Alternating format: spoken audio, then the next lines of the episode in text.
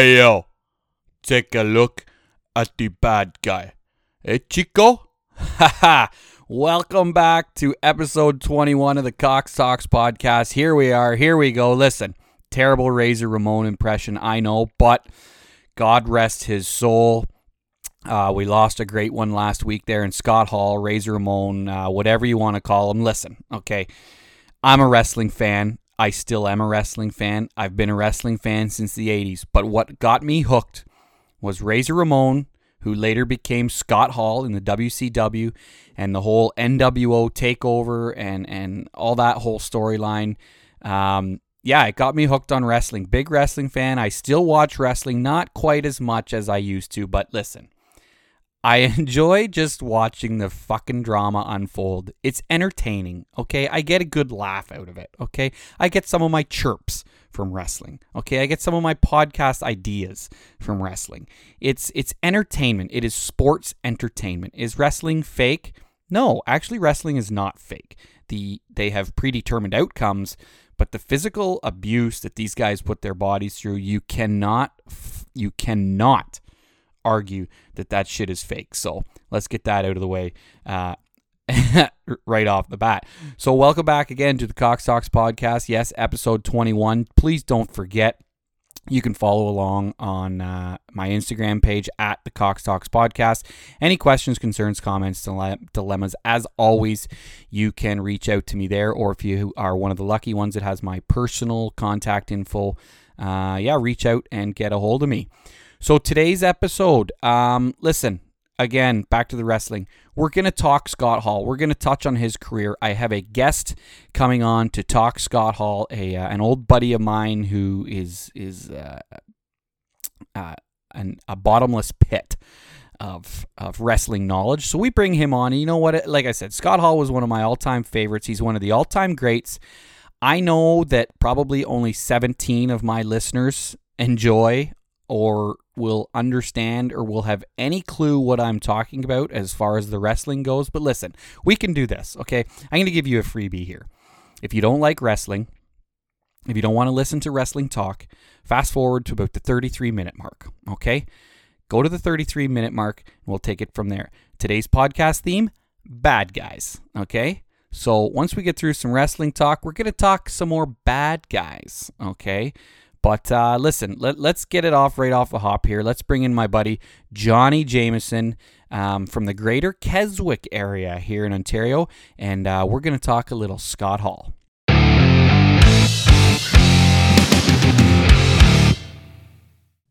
Okay, so on today's show, longtime friend, longtime wrestling enthusiast. I mentioned at the start of the show it was a little bit of a somber week last week in the wrestling world as we lost one of the greats, Scott Hall, better known as Razor Ramon. So on the show today, longtime wrestling aficionado, John Jameson. John, how are you today? Not too bad. Uh, thanks for thanks a lot for having me on, Trevor. Great to be back here, and uh, like to say hello to all my friends over in, in your neck of the uh, woods in Uxbridge. Perfect. Well, listen, uh, for for those that don't know, um, John and I have known each other for a long time um, through the the very small junior hockey world here in Ontario, and I I knew you were a wealth of knowledge for local hockey, junior hockey specifically. You have a memory like I've never seen before, but I was unaware until we joined up as buddies on Facebook. I was unaware how much of a wrestling fan you actually are. Let t- t- talk to us about that. Well, I think that goes back for me. Um, turning 51 this year, but back, uh, I'm going to say back to 1984. And that was when uh, Vince McMahon Jr. had taken over the, the uh, business from his father and and obviously brought the WWF to more of a mainstream with the with the rock and wrestling era as well as Hulkamania. Myself, I've always liked the bad guy, uh, so I was I was a big Roddy Piper fan, who we lost unfortunately about uh, six, seven years back. But uh, um, just remembering the delivery of of, of the pro- of the product and, and, and getting up every Saturday morning and watching uh, uh, wrestling superstars on on uh, Channel 29 and uh, right through the first WrestleMania. But back in those days, you still had uh, Wednesday afternoons. I get home from school, the AWA would have their show on, and I would tune into that. And that's when I first saw Scott Hall, and he went by the name Scott Hall. He was a face, so that, that, that in, in, the wrestling world or, or terminology, he uh, a baby face was the was was was the good guy who stood up for uh, moral fiber and character.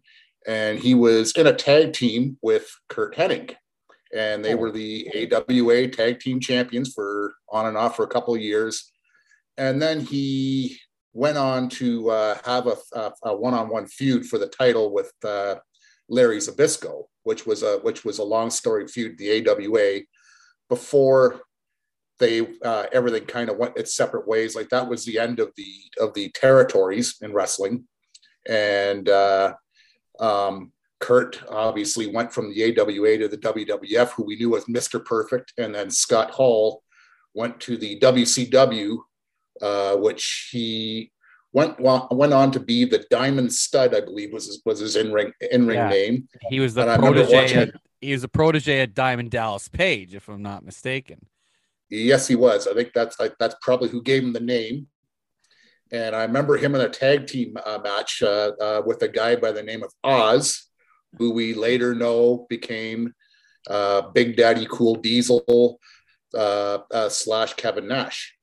Absolutely, yeah. Hey, listen, that's that's some great history right off the bat. Actually, now um, there is the ESPN documentary out there that called "The Wrestler," the Scott Hall story, um, but it dates back and it talks about something that not a lot of people knew.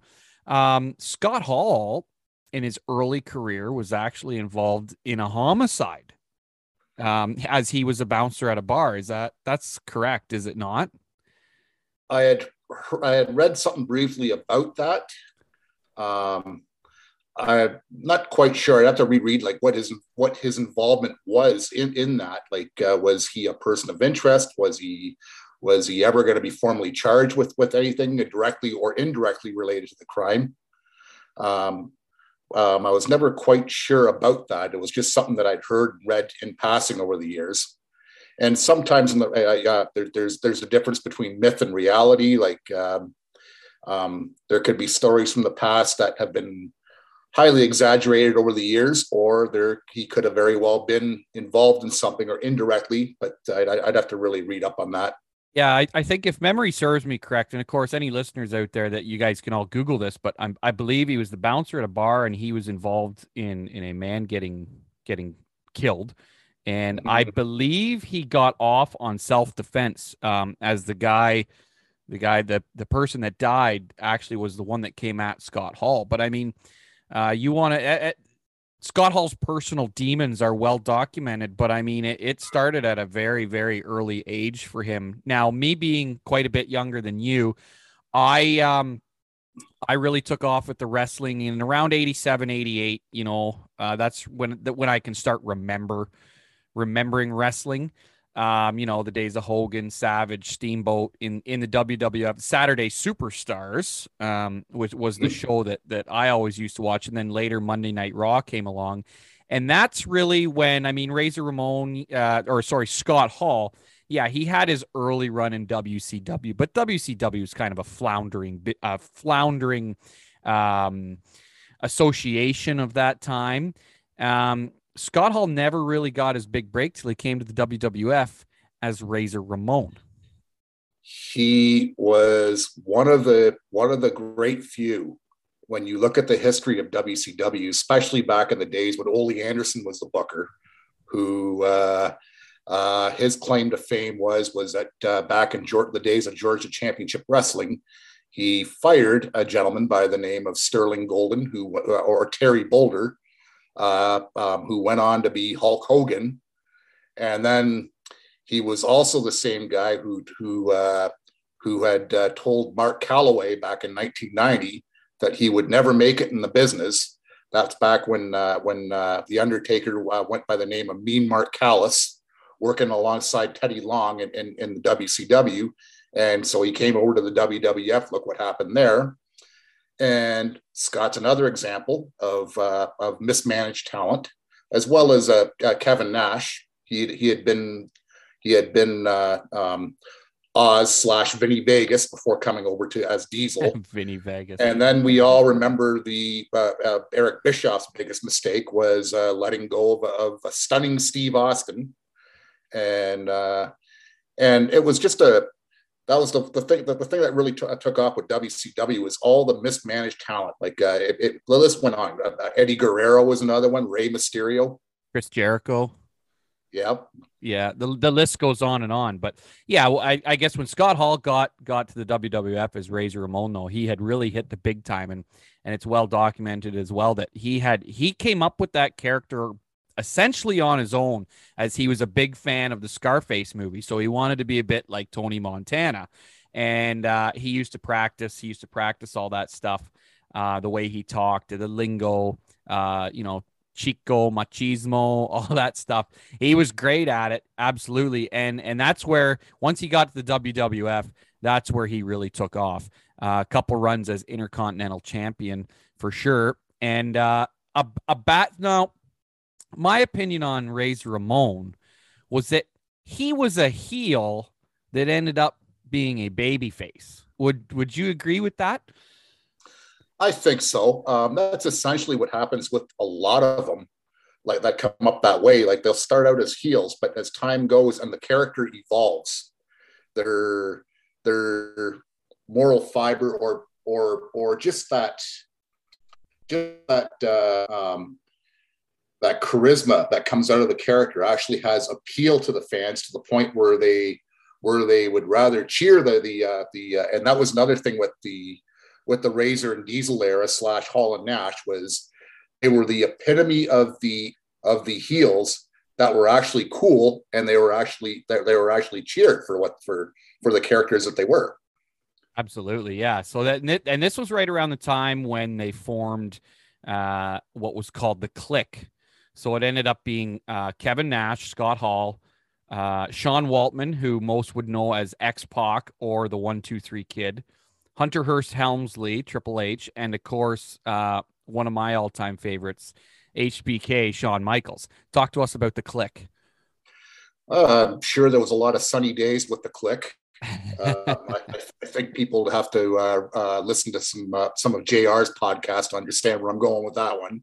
Absolutely. But um, um, the Kliq was kind of a backstage group of friends that their friendship had evolved with the time that they had spent in the business together and with the level of experience and intelligence that uh, that that group had they were uh, the way my, my take on it they were given some say in booking decisions as to who worked with who um, who who went over um, and i think that was uh, done because um, they were given some say into the betterment of, of the product and the show.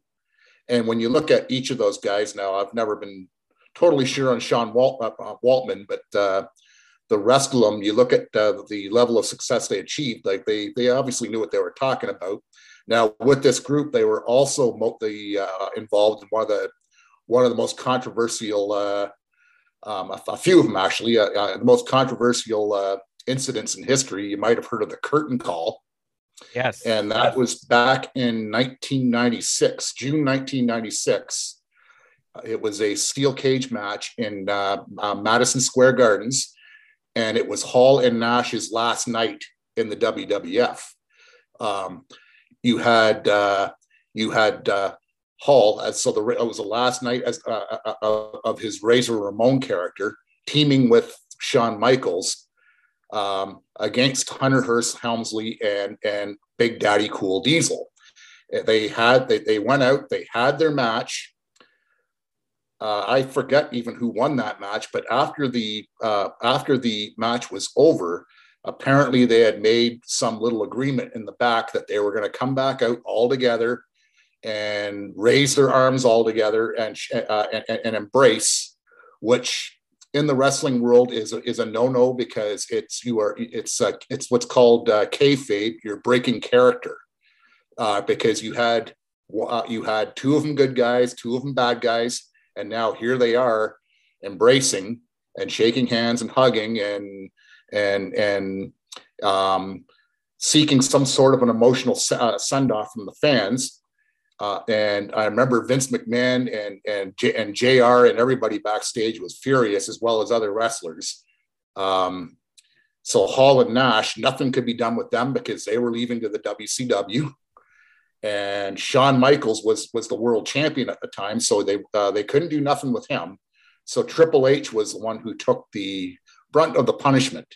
Uh, in '96, he had been scheduled as as legend had it, he had been scheduled to win the King of the Ring tournament and potentially go on for a title run. Uh, but what had happened was was that they had withdrawn him from that and they had put Steve Austin in that spot. Correct. So, yeah, yeah, yeah absolutely. But, now that yeah, so that was right before. I mean, I mean, the internet was kind of just on the cusp of breaking out at that point, right? So, so there was no kind of behind the scenes internet stuff going on where where people could figure out that you know it's like you said, kayfabe was still a major part of the wrestling industry at that point. Nobody knew that those guys were actually, you know, really close friends, as close as they were. And what's funny about it too is some of those some of those groups or some of those those wrestlers like Shawn Michaels and Diesel had a, had great programs together where, where they fought one another. They were tag team champions. Um, Diesel or Kevin Nash was was introduced as Shawn Michaels' bodyguard, but probably the best program to come out of the Kliq was the Razor Ramon Shawn Michaels rivalry, um, and obviously every wrestling fan would know this match, which uh, which cultivated the great match at WrestleMania 10, the ladder match in which Razor Ramon won the Intercontinental title. Would you call that match Razor's defining moment as a wrestler? I would say yes, because he, him and Shawn, like I, I remember watching that night, like that was one hell of a performance. Like they both, they both laid it on the line they left it all in the ring. They bled. They they they, they sweat. They um, the moves like the aerial the aerial moves were, were just were just out of this world, and they really they really sacrificed their bodies just to just to uh, uh, do everything to put the company over. And that was, I believe, WrestleMania 10 at Madison Square Garden. Correct. And that was basically the start of many, just like uh, just like the Undertaker and, and Shawn Michaels at Bad Blood in '97. It was uh, with with the Hell in the Cell. That ladder match was the start of many more ladder matches to come, and it is still considered to this day um, the measuring stick of all ladder matches. Yeah, and interesting enough, and I actually watched this the other night. Uh, I I didn't watch it; I saw it on uh, the Monday Night Wars on the WWE network, which, yes, shamelessly, I subscribe to the WWE network, 38 year old man. But um, was interesting was for that match, they only had one ladder. So if something had to happen to that ladder, they were shit out of luck. You look at ladder matches nowadays, or even back when the Hardys and the Dudleys and Edge and Christian were having their ladder matches, there's 25 ladders laying around the ring. So you can dispose of 24, you can break them in half, you can bend them, you can twist them, whatever. But they had one ladder to work with, and it lasted the entire match. And that ladder, might I add you, went through some physical hell of its own for sure. But yeah, uh, you're you're right though, and an absolute measuring stick for ladder matches. And and uh, as I said, and I know we're, we're, supposed to be talking about Razor, but for Shawn, he he he pioneered the first the, the first Hell in a, uh, Hell in a Cell match and I believe he was in the first ever elimination chamber match, if I if I recall. Yeah, I so, believe he was yeah. as well. That's right. So so let's fast forward now. Hall and Nash, they go to WCW, and this again, this is the internet is you know the internet is around but not really so people don't really know what's going on behind the scenes with wrestlers as far as contracts and appearances and such like we do now but scott hall shows up on wcw monday night nitro and I wouldn't say storms the ring, but enters the ring, grabs the microphone, and tells the people, You all know who I am, but you don't know why I'm here. You want a war, we'll give you a damn war. Talk to us about that and how that was perceived by wrestling fans and the crowd around the world because this this listen, this was cutting edge stuff. This had never been done before. Almost like an invasion angle. Talk to us about that. Well, I was just watching this very thing the other day. Uh, it was uh, the this this this what you're talking about is the very next night after the um, the curtain after call. the uh, uh, curtain call. Scott Hall showed up on WCW TV after being on a WWF card on, on, on Monday Nitro, and he he comes just casually comes through the crowd as it's Tony Schiavone and and and, and Larry Zbyszko uh, doing uh, uh, play-by-play and commentary on the match in the ring, and uh, he just casually hops a railing, and you hear Zbyszko say uh, as as as the camera is uh, is zooming in on him, "What the hell is he doing here?" And wait a second, now he's hopped the railing, and now he's grabbed the mic, and he is he is uh, just interrupted the match or just completely disregarded the match in the ring, and he plays the angle of you all know why you know you all know know who I am and you know you all know why I'm here. And, and then he starts to to mimic uh, uh, Macho Man, Hogan, and and uh, and uh, uh, Sting, and is uh, inviting a in, inviting a some sort of a confrontation. And the way it was booked, obviously, was nobody knew that this is where Eric Bischoff was brilliant. Nobody knew that Hall and Nash were leaving the WWF until all this had, had gone down. Um, so for him to just show up on their TV, it's it, it, it to, to, the viewer, it's that shock value. Like, holy shit, what's he doing here? And um, he makes the promise that the following week I will have a big surprise for you. So we get to the next week, and you hear uh, Bobby Heenan uh, ranting about what you, what it takes what what it takes to uh, make it in WCW with Schiavone and, and Bischoff at the, at the table, and all of a sudden uh, Scott Hall just uh, shows up out of the audience, walks up up up onto the platform that the color commentary uh, team is is sitting, grabs the mic and he confronts Bischoff with with well, do you have your three people yet? And Bischoff says, I don't have my three people, but I only see one of you. Uh, you said you were gonna you, you were gonna have a surprise. Where is it? And then he points over Bischoff's shoulder. Nash Nash shows up, slaps him on the shoulder, and I love the lines. Like it was something to do with. Uh, um, uh, he he said last week that uh, that he that uh, he was bringing somebody out. I'm here. You still don't have your three people um, what you you couldn't you couldn't uh, dust off enough fossils back there, or or you couldn't find a, a paleontologist to clear off some stones to get a team, and on it went like week uh, week after week until until they escalated it to the bash at the beach, which um, was the revelation of Hogan being the third member of of this uh, of this team called the Outsiders, who were who who uh, essentially became the new world order. Correct. And yeah. the shock value, the shock value week after week was just because a lot of people, and as you mentioned, this was pre-internet, or or this is like before YouTube was was uh, was uh, able to uh, put out multiple clips on anything. A lot of people legitimately think that that uh, WWF stars have invaded the, the, the WCW.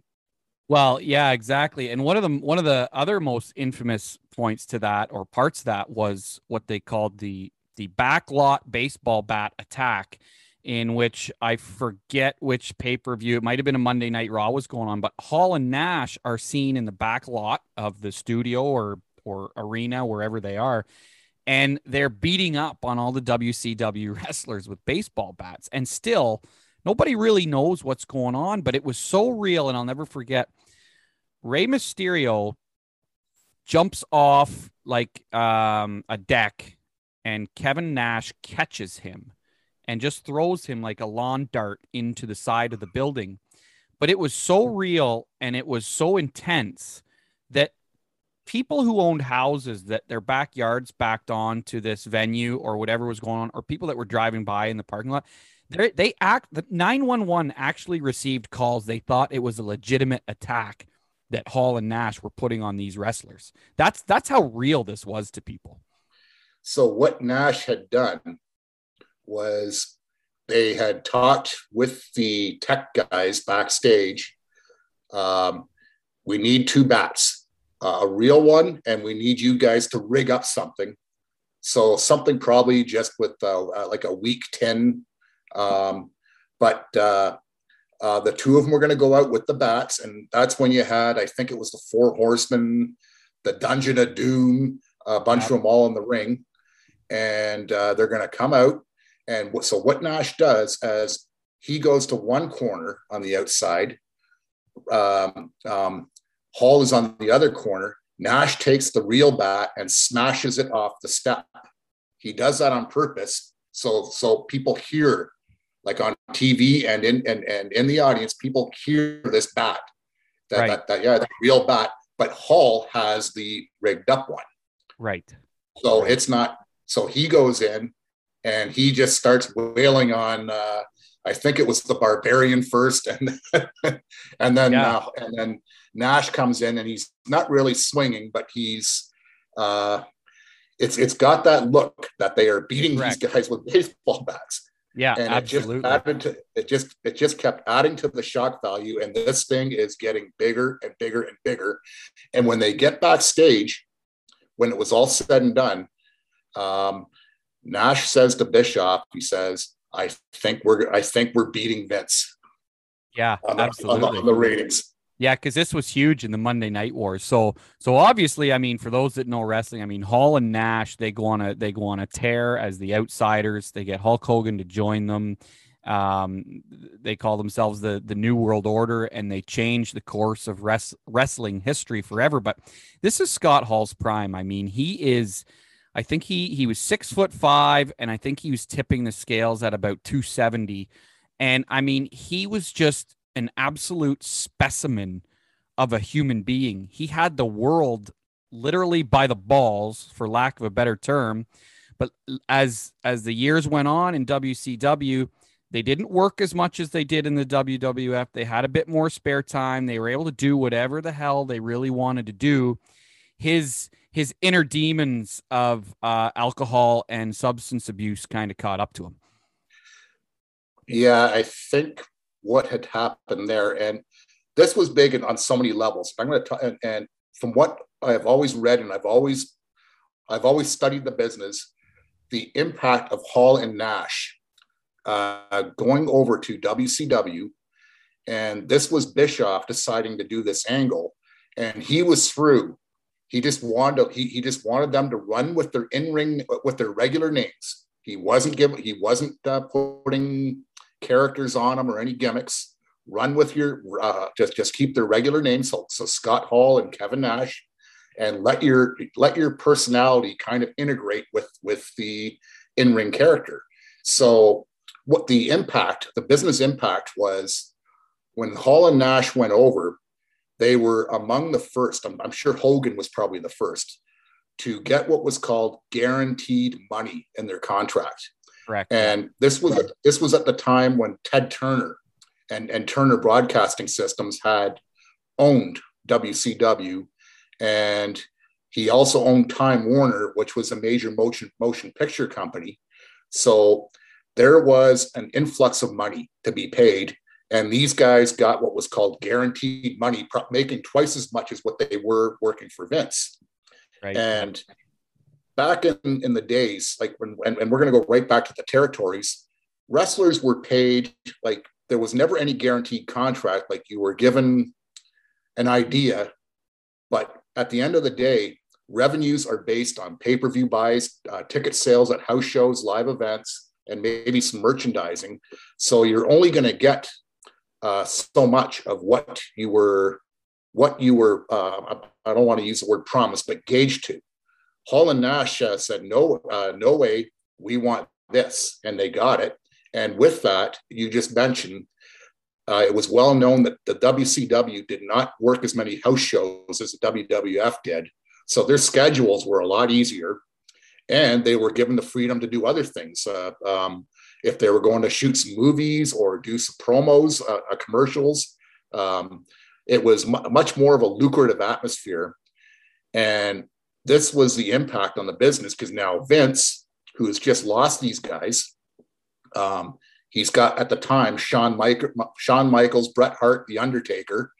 Um, but he's got uh, Steve Austin, Kurt Angle, and uh, and The Rock coming up. He's got a problem now. If uh, with with their contracts coming up, if he doesn't ante up, these guys are going to jump ship. And we all know that Bret eventually jumped ship, and we know why. Uh, that could be another topic on another episode. But um, but we know why. But the thing was was that the, uh, the uh, um, it was referred to as the money pit in, in Atlanta.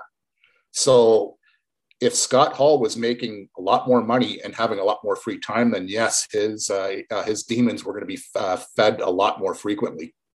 Absolutely, there was. Um, I mean, there was there's a couple instances on WCW Nitro and some of their pay per views where he actually showed up to the to the ring for matches or promos or whatever inebriated, and they actually tried to play an angle on that as well, which you can agree with, you can disagree with. It's it's you know, it's kind of enabling, I guess, is, if you want to look at it that way for sure. But I mean, th- this these demons span for years. He went back to the WWE after Vince McMahon bought WCW. Um, he was removed from the roster there due to his substance abuse, and he showed up at TNA um, he he spent a little bit of time in TNA, where his you know his demons were were quite prevalent and quite noticeable to those in the public. I mean, he fought them for years and years and years, and uh, like I say, later on, his his body just broke down and everything caught up with him. You can't live like that forever. That's for no, sure. no. Um, he had been involved, and I'm sure you've heard of this in, in wrestling history, the plane ride from hell. It's been referred to it was yeah. after WrestleMania 18 in Toronto. The roster, almost the entire roster, was flown to Europe to do. Uh, I think they did ten shows between uh, Italy, Germany, and Spain, or something like that. And on the flight home, uh, a lot of let's just say uh, there's been a lot of stories and, and anybody can go on youtube and look this up and, and listen to all the accounts but let's just say that ride got out of hand because exactly. um, they they were they were grounded. They, they boarded the plane but uh, they, uh, but they were grounded because there was some, an issue with the runway. So they had emptied out the bar while they're sitting in a plane on the ground. Um, more the, the, the bar got completely restocked and i think they got they, they, they killed all of it too before they took off but uh, it was uh, it was recipe for disaster and at the end of the day scott was one of the ones uh, terminated because he was deemed uh, one of the uh, one of the uh, causes. Yeah for sure for sure. Um, so I mean, I we I get getting close to the end here. I got to wrap this up soon. But in your opinion, is Scott Hall the greatest wrestler to never wear a world championship title? Now, when I say that, I mean in in what I would call the big two, WCW and WWE. I would say he's up there. Uh, Rod, him and Roddy Piper. Yeah. But the thing, but the but the thing that made that puts him in that class with Piper is that with the personality he didn't need to have the title to to be over that hot. Like like he could he could sell out a building uh, without having without having the gold on. Absolutely, and and you know you you mentioned him earlier, but uh, in my opinion, you could even put Mister Perfect in that conversation as well with Roddy Scott um, as never holding a world title. But you you hit the nail on the head. They didn't need it. A lot of guys get the heavyweight title put on them to put them over to help sell out buildings they could sell out buildings without. Yeah, they they certainly could, and you have to remember, um, half of that time that would have been the Hulkamania era, so there was no way the title was ever coming off of Hogan, or no. or even the WCW. Like he was, he was the kingpin out of all of them. That's right. Um, yep. So that would have been a difficult uh, thing to justify, but yeah, he had the ability to do what he did without a title, and um, uh, uh, what, what more can I say? Like he, we truly lost a, a, a legend and and uh, in, uh, in and out of the ring, and some and somebody who changed the business. And many wrestlers thank today for the things that him and Nash did. Well, absolutely. You know, you we we talked about the whole contract thing, and you know, a lot of people can say that. Okay, so you look at someone like the Undertaker, and the Undertaker has had some title runs, but he hasn't had as many as some people think he may have or think he should have. But the Undertaker always put the better of the business first. And he's another one. I mean, he didn't need the title to, to be over. And a lot of people call Hall and Nash very selfish for for go, taking the money, taking the money, taking the money. Now, in some cases, yes, you can call that selfish. In some cases, you can say they were just looking out for their own. But a lot of wrestlers, there's a lot of wrestlers in today's in today's business and you know some wrestlers that are getting a little bit long in the tooth now that they credit Scott Hall just because they would sit down and pick his brain on the business, and he was an absolute encyclopedia of wrestling knowledge. Yes, he was. Um, he he basically and and it goes back to the Kliq like when you have when you when you reach that to that uh, uh, that level as what's called a top guy top performer. So your main event, or you're in the top three matches of any major pay per view, uh, well respected. Um, he was going to have the say. He was going to have a lot of say and input on on what guys should be getting the pushes up up the card and and who should who, who should remain where they are. And he definitely did a lot to shape the show, which is fairly important. Absolutely, absolutely. So no, you you said it. I mean, we lost. I mean, listen, there's a lot of people that listen to this podcast that don't watch wrestling, don't know anything about wrestling, but I guarantee they've heard the name Razor Ramon or Scott Hall. There was a time where, hey, listen, those were household names. Yes, they were. Yeah, absolutely. And and you're right. The the business lost a good one and they lost him too soon, much like most wrestlers. They all seem to die too soon, too young, whatever you want to say. But uh, as he said, uh, what what what was it he said? Bad times come and go, but ga- bad guys last forever. So uh, yes, I, I recall that line. Yeah. Yeah. So listen, Johnny, that that's gonna wrap it up. Um, I appreciate you coming on to talk to us to with some about some wrestling and and more importantly, Scott Hall and Razor Ramon, and and you hit the nail on the head. He's gonna be missed in the business, but listen, thank God for YouTube, thank God for the WWE Network. You can get your Scott Hall or Razor Ramon fix at any time. Well, thank you very much, Trevor. It was, it was great to be here. All right, thank you. You take care. Take care. So there you have it. Yes, uh, like I said, uh, did I did I shed some tears over Scott Hall? No. Was I sad? Absolutely. It's it's it's always too bad when it when someone of that type of uh, and that much personality, um, that much clout in an industry, uh, whatever, however you want to spin it, put it. Uh, it was sad to see him go. Uh, he was a great guy. He always provided great, top notch entertainment. Um, he's one, like I said, one of the all-time greats. And Scott Hall, he's he's definitely going to be missed in the wrestling industry. So, yeah. Um, so we're going to stick with the bad guy theme, but I want to give you folks a heads up on um, my next episode, episode 22. I've actually been invited to go live and uh, I'm going down to an agricultural customer appreciation day where I'm going to hook up with some people down there and I'm going to record. Uh, I won't be in my studio, I'll be recording live from said appreciation day. Uh, we got I got um, some cool guests lined up, and it is going to be kind of a little ag-related podcast, an educational, agricultural related podcast. Um, I have a, a, guest lined up with a really cool um, story about uh, I don't even know what you'd call it really.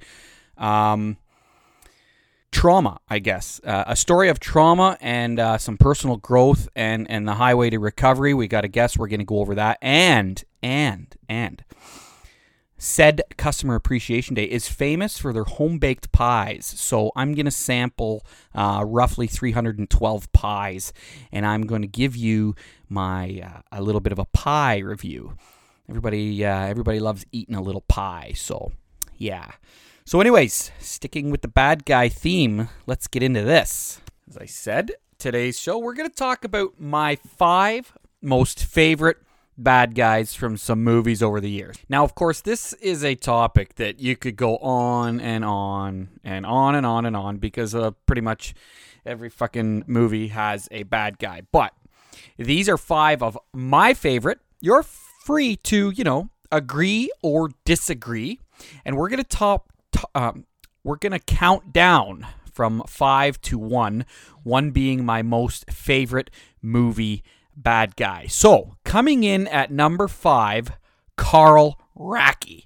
That's right, Carl Racki from the infamous Rob Lowe movie Youngblood. So, for those of you that it's a pretty popular movie within the hockey world. Some folks out there, some po- folks listening may have not seen the movie Youngblood, but if you have not e- seen the movie, even if you're not a hockey fan, I urge you to go and find it. I'm sure it, it's you can find it anywhere.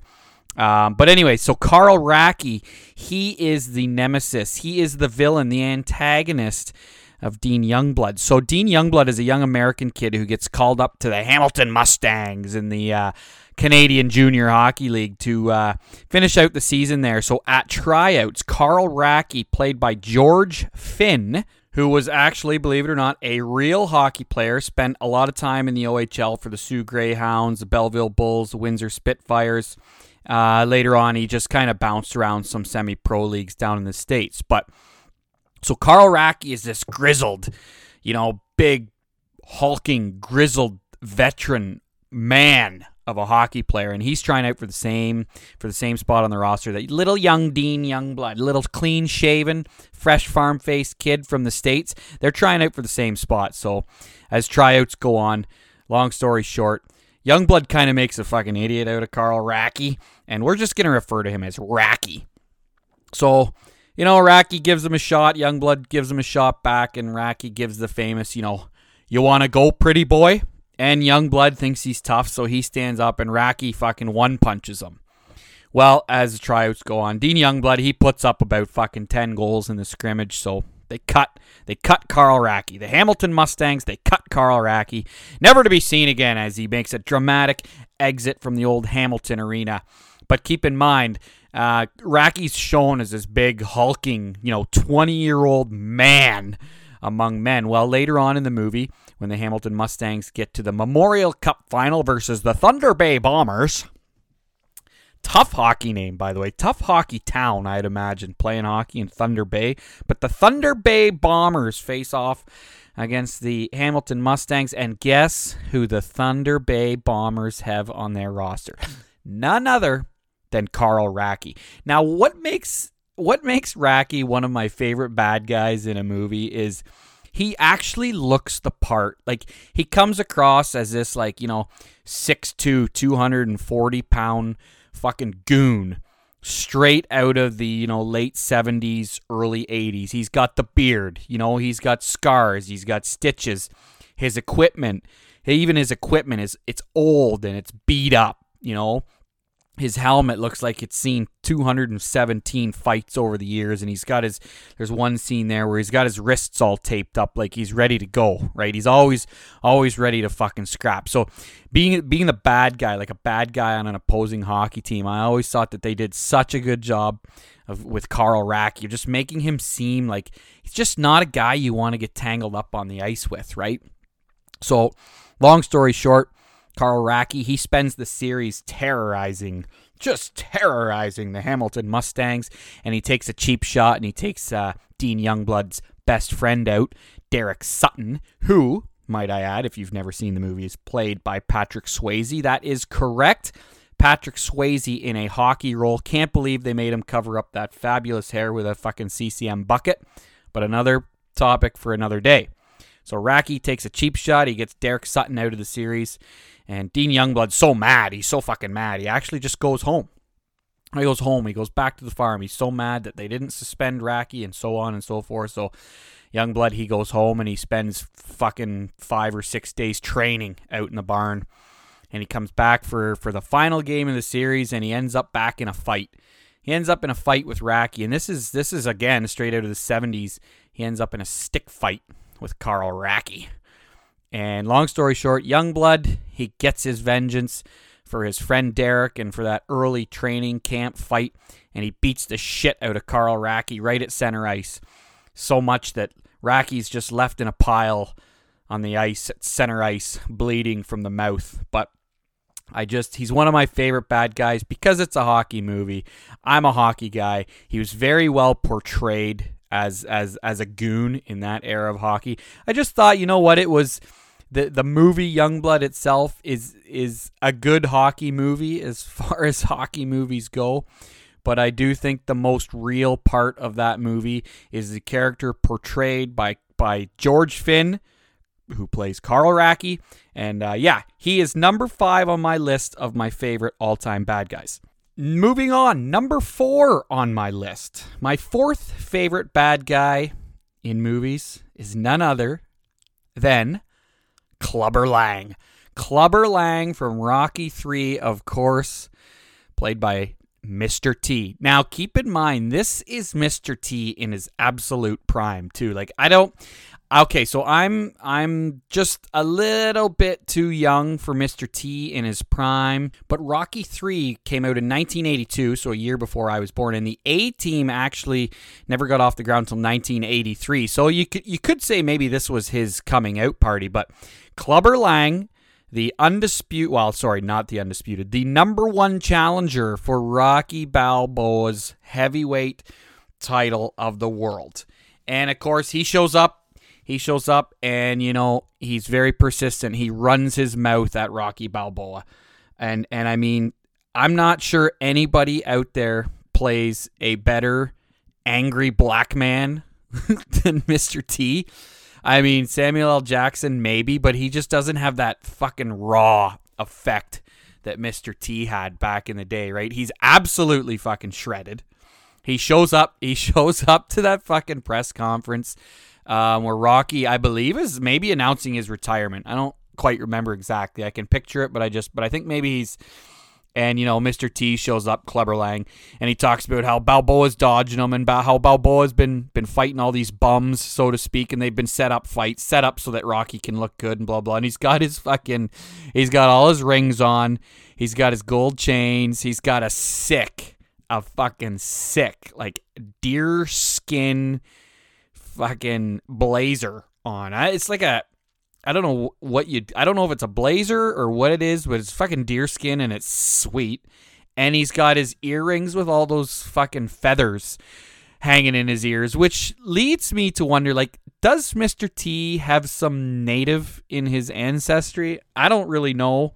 Um but I just thought the deerskin blazer and the, the fucking sweet feathers in his ear is just it's just very native native looking fashion in my opinion. But he shows up at the press conference and he even goes as far as he calls out Adrian. He's like, "Hey Adrian, you want to go home with a real man?" Eh. And he's grunting and he's growling and he's fucking snorting, right? And um you know, like I said, he's he's an oppressed, angry black man, and nobody plays that better than Mr. T.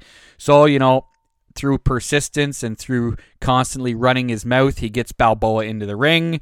Um, on the way to the ring, of course, he pushes Mickey. I don't know if you remember, but they they have an altercation in the hallway, and he fucking pushes Mickey up against a cement wall, and you know Mickey Mickey goes in to the to the trainer's room or whatever, and Rocky goes out and gets his fucking ass handed to him in the first round.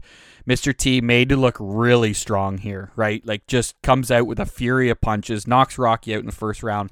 Rocky gets back to the to the training room there and Mickey dies. So so now Mr. T's really a bad guy because he essentially killed Rocky's trainer, right?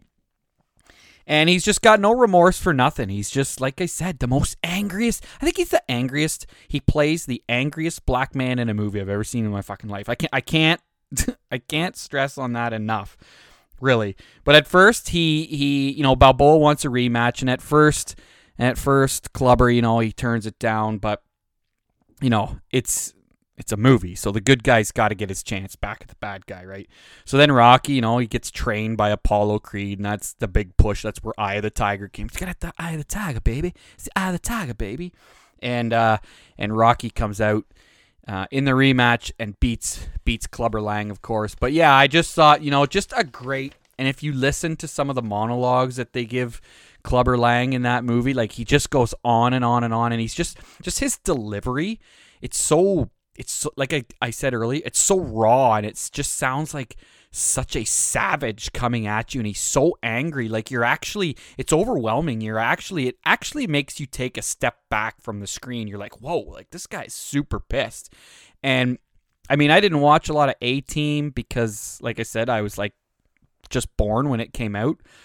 But i don't recall mr t doing a whole lot of acting. And and i actually you know what to be honest I thought it was I thought it was a job well done. I thought it was some great acting in Rocky 3 and like I said it's just it's overwhelming and it makes it really makes your ears perk up when when he's got the microphone and he's going off on screen there. So yeah, so he is my fourth favorite bad guy, Clubber Lang from Rocky 3 played by Mr. T. Number 3 on my all-time favorite bad guy list. We're going to slow down the pace here for this one. This one was really really well done as well and we're going to go with Johnny Ringo. Johnny Ringo from Tombstone, uh, the famous Wyatt Earp movie, or made about Wyatt Earp. And uh, Johnny Ringo, he's I think he, he he does not get enough credit in this movie. So Johnny Ringo, we're first introduced to him at the very start of the movie when the Cowboys, um, that's the whole group of bad guys, they roll down into Mexico and they shoot they shoot all those police that are at that wedding. And then they go over and they kind of take over this wedding feast that they're going to have. And the uh, the priest he comes out of the church to condemn the cowboys and he's blah blah blah blah blah whatever mexicans sound like when they speak in mexican and uh, johnny ringo just turns and shoots the fucking priest right in the forehead. So i mean right off the hop you're like okay so this guy is a bad mofo. He's just you know he's shooting priests. There's not not you don't see a lot of priests killed in movies. So when you see that, you kind of you take note right away. But I mean, even for killing priests, Johnny Ringo, he's he's a very calm, cool, collected character, but he is one bad mofo, of course. And uh, there's there's the the best scene I think that Johnny Ringo is in is when he actually meets Doc Holliday, who played by Val Kilmer, of course. Doc Holliday could actually be taken for a, a bit of a villain in this movie, too. The only reason he's not is because he sides with the bad guys. But if you really pay attention to the movie, and Tombstone's one of those movies, I've seen it 917 times, but if you really pay attention, the Earp brothers are really the only ones that like Doc Holliday. So you could actually throw him into the mix for a bad guy. But because he sides with Wyatt Earp, uh, I I decided not to choose him. But uh, about midway through the through the movie, Doc Holliday and Johnny Ringo they meet in the famous bar scene where they're playing cards and you know they exchange pleasantries in Latin to which and and, and if you look back into history, actually, Johnny Ringo and Doc Holliday were ju- were known as some pretty quick pistoliers. I think that's what you call it, guys that are that are you know quick on the draw with their pistols. So Johnny Ringo, he does that whole thing with the gun. You know, he's spinning the gun on his finger and he gets all fancy and he does this and he does that. And he fucking slides it into his holster there. And then fucking Doc Holliday does the same thing with his fucking shot glass. He's got that shot glass with the ring on it to put your finger through. So Doc Holliday does this the whole same fucking thing. But throughout the whole scene, like Johnny Ringo, again, you know he's the bad guy, but he's just very cool and calculated throughout the whole scene.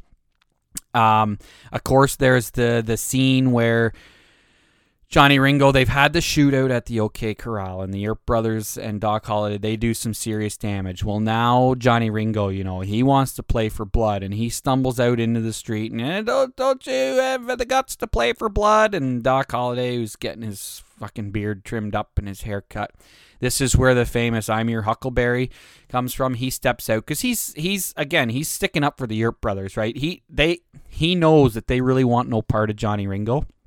But this is really the only part in the movie where you see Johnny Ringo come unglued as a bad guy. He's all drunk and he's wasted and he's calling out the Earp brothers and you you know he's maybe just getting in a little bit over his head, but this is really the only again, this is the only scene where he just he comes unglued, he comes apart as a bad guy, and you know that's where he's slipping, and you know that he's ultimately going to meet his demise. But I think one of the key scenes where Johnny Ringo is portrayed as a bad guy is in the movie The Cowboys. They go around one night and they shoot the Earp brothers. Well, Morgan Earp ends up being fatally shot in the back uh, while playing pool.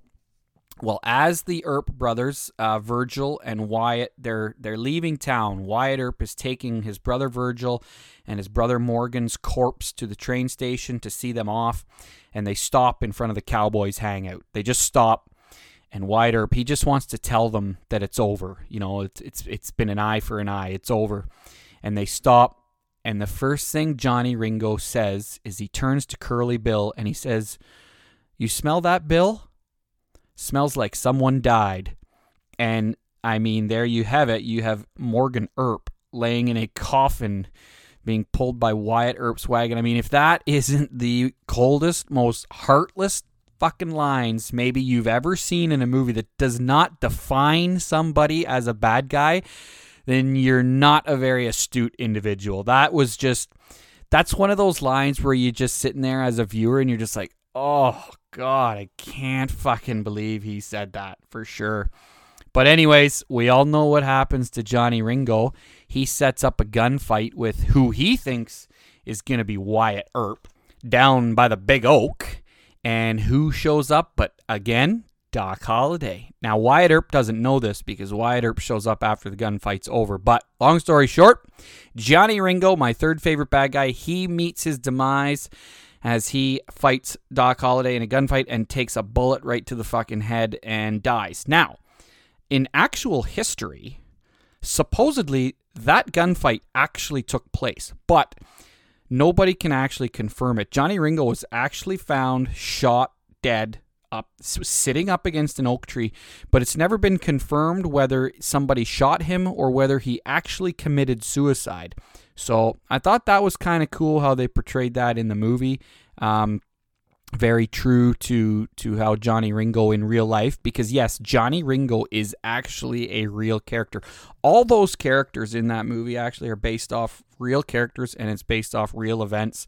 Um, it's something I have a, a, big interest in. I'm always reading up on that shit. So, so a little little bit of a history lesson for you too. So yeah, number three, Johnny Ringo. He is my third favorite bad guy of all time my second favorite bad guy. And this one this one was pretty tricky because he's a bad guy, he's a villain, he's an antagonist in the movie to the character. But as a viewer, oh my god, you cannot help but love this guy. So, my second favorite bad guy is none other than Big Ern, Ernie McCracken from the glorious movie fucking Kingpin. Of course, played by Bill Murray. Um, so Ernie McCracken, of course, so he becomes the villain, the antagonist, the bad guy, whatever, because early in the movie, he joins up with Roy Munson, played by Woody Harrelson. They join up and they start hustling people at bowling alleys. I mean, if you're not hustling people at bowling alleys, you're not fucking doing life right, as far as I'm concerned. But long story short, he gets Munson hooked into hustling these people, and then when when some of the hus, hustlees get get caught up with them, he he basically he turns his back on Munson and he leaves them for dead, basically. And Ernie McCracken goes on to a life of fame and fortune, all via the pro professional bowling league world, whatever you want to call it. But throughout the movie, or even in the early scenes, er, Big Ern, he's just he's such a fucking he's such a pompous, arrogant fucking prick that like you're supposed to hate him because he's the bad guy, you know? But because he's because it's played that character's played by Bill Murray, and because as it turns out, a lot of his uh, a lot of his stuff in that movie is actually improv. I was reading up about this the other day, and yeah, a lot of Bill Murray's stuff in that movie is based on is isn't based on it's improv. So that makes it even better. But you you actually can't help but love Ernie McCracken, and I actually think he he is the star of the movie. So again, like I say, he's supposed to be a bad guy, but he's only the bad guy. He's only the villain to to the other main character, Woody Harrelson. To the viewer, I think he's the most beloved character in my opinion. Throughout the fucking movie with his his flamboyant outfits that he wears when bowling, always always with a stupid fucking silk scarf. wrapped around his uh, wrapped around his neck, and and his fucking his belt buckle, and of course he's got the rose. He's got the rose embedded right in his bowling ball. It's fucking unbelievable. And of course, the the most underrated, the best part of Ernie McCracken is his hair, especially in the final showdown with Roy Munson in the bowling finals there at that super tournament or whatever you want to call it. The more they bowl, the fucking crazier his hair gets because he's got that big comb over, right? And it like at one point it's sticking like straight out of the fucking side of his head and it's all over the place and just his facial expressions and everything. He's just he's such it's such a fucking good character. But then again, it's played by Bill Murray, so what character played by Bill Murray isn't a great character. But having said that, this is one of the few movies where the bad guy actually wins in the end. He's supposed to be the bad guy, right? And he beats he beats Roy Munson in the finals of that bowling tournament by one pin. So again, it's not very often that a bad guy wins out in the end. But does he? I don't know because what I think is pretty funny is at the end of the movie, Roy Munson, he's got that rubber hand, right? So he gets a $500,000 endorsement from Trojan Condoms based on his uh, little prosthetic hand there. But uh, Ernie McCracken, Big Ern, Bill Murray, I think he's my second favorite bad guy. That guy really fucking carries the movie. Um, it's like I said, you're not supposed to like him, but you can't help but love him. So very, very, very well done by Bill Murray and Big Ern Ernie McCracken. And finally, my number one favorite bad guy in all the movies I've seen. And remember, this is my opinion, not yours. My favorite fucking bad guy of all time is none other than. Ladies and gentlemen, this is your captain speaking. I have the only gun on board. Welcome to Con Air. Cyrus the goddamn virus from Con Air. Listen, this guy is John Malkovich is such a good actor and gets no goddamn respect in my opinion, but Cyrus the virus Oh my god. Okay, so let fuck. I don't even know where to start. Con Air is such a terrible fucking movie.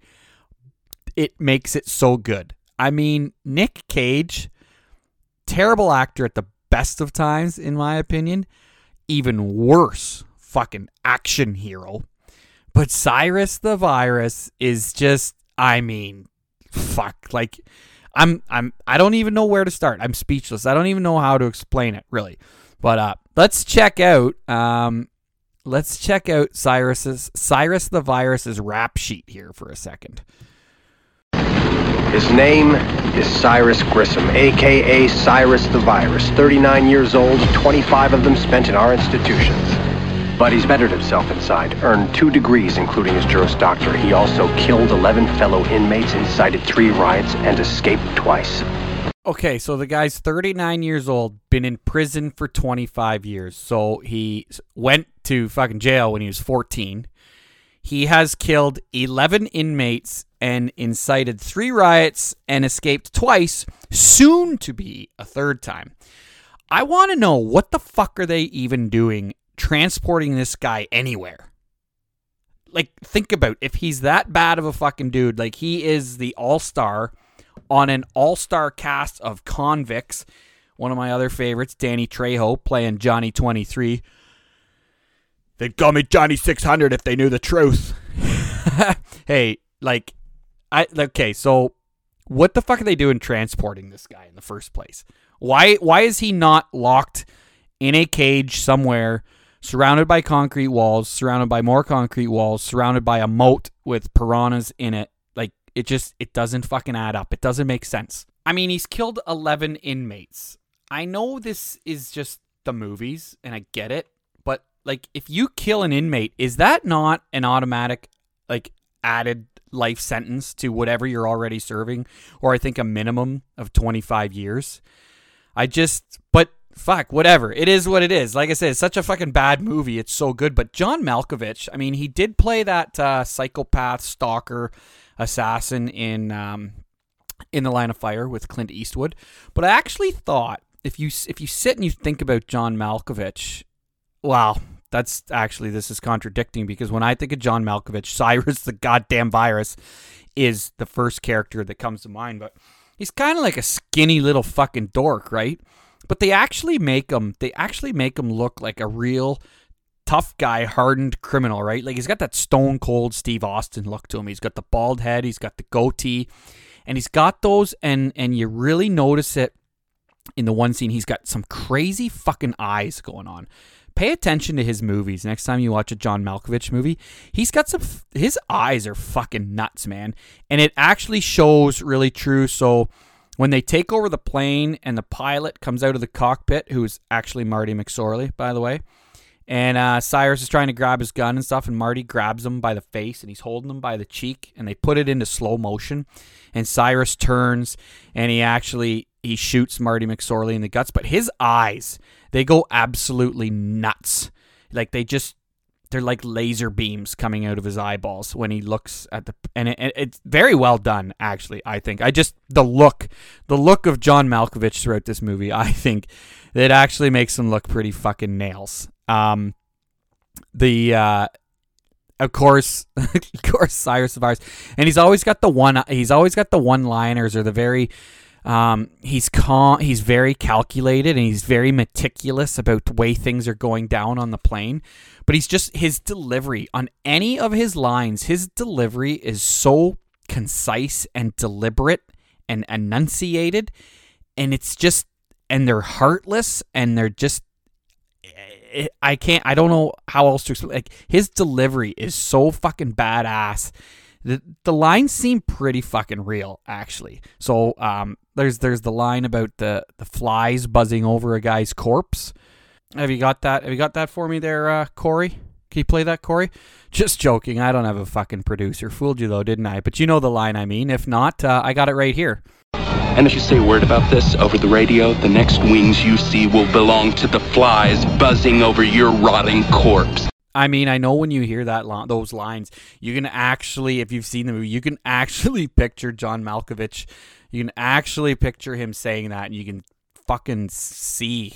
Yeah, it's it's very well done. He's he's a very good character, and of course, there's the end of the scene there where he figures out that Poe, played by Nick Cage, um, Poe is the fucking rat, and he gets the the little bunny that Poe is supposed to give to his daughter when he gets home. Blah blah. And he's one move, and the bunny gets it, and he's holding it up. But I think the corniest yet the best scene from Cyrus the Virus is when they're at the Lerner Airfield. Okay, they're at Lerner Airfield, and that's where Francisco Sandino is supposed to have the jet to take them down to Mexico or fucking I don't know, wherever they're supposed to go, South America, somewhere, I guess. I don't think maybe Central America. But they try to take off and they crash the plane or something and they they like Sandino falls out of the plane and there's fuel spilling everywhere. And Cyrus the Virus and Swamp Thing, the the the con pilot there, they're standing there and they they see him. So Francisco Sandino, he's standing there and he's begging, he's pleading with Cyrus you know, well, we were to come pick you up. We swear to God, we were just moving the plane. We were coming to get you. And he's looking and he's pleading. And remember, there's fuel. There's there's fuel spilling everywhere. And then Francisco Sandino says, "Come on, please, sigh." And then Cyrus the Virus goes, "Anara," and he pulls the fucking the dart out of Swamp Thing's mouth and he fucking throws it on the ground. And Francisco Sandino just erupts in flames and the whole fucking place goes up and it's it's so corny but it's so heartless cold and fucking badass at the same time. Oh it's like it makes you fucking laugh actually is what it does. And i know i know that all of you fucking guys everybody listening to this show today you're all gonna run out and you're gonna fucking watch con air because and this is gonna be another topic for another day con air is one of those fucking movies that if you say you have a Bell satellite and you're flipping through the fucking pages like looking for something to watch and it could be like 10:30 at night, okay? And you got to be up at 4 in the morning or 5:30 or something. You're like, "Fuck, I just want to go to bed early and just see what's on the, you know, the Leaf game's over, the Flames game's over or whatever." And you see fucking Con Air, you have to watch it. You you have to watch it if you see it on the guide. It's unavoidable. Like I've actually done it where I know Con Air is on a certain station, so I'll like flip through that whole page in the guide so that I don't have to so that I don't see it and therefore I don't I'm not up till two in the morning watching it because it's it's just one of those movies, man. It sucks you in. It sucks you in. But uh, ultimately, Cyrus the Virus, he turns out to be a pretty fucking tough dude because right at the end of the movie, there when they crash the plane and it's skidding through the fucking strip in Las Vegas and shit, Cyrus gets away and he ends up on the back of this fire truck.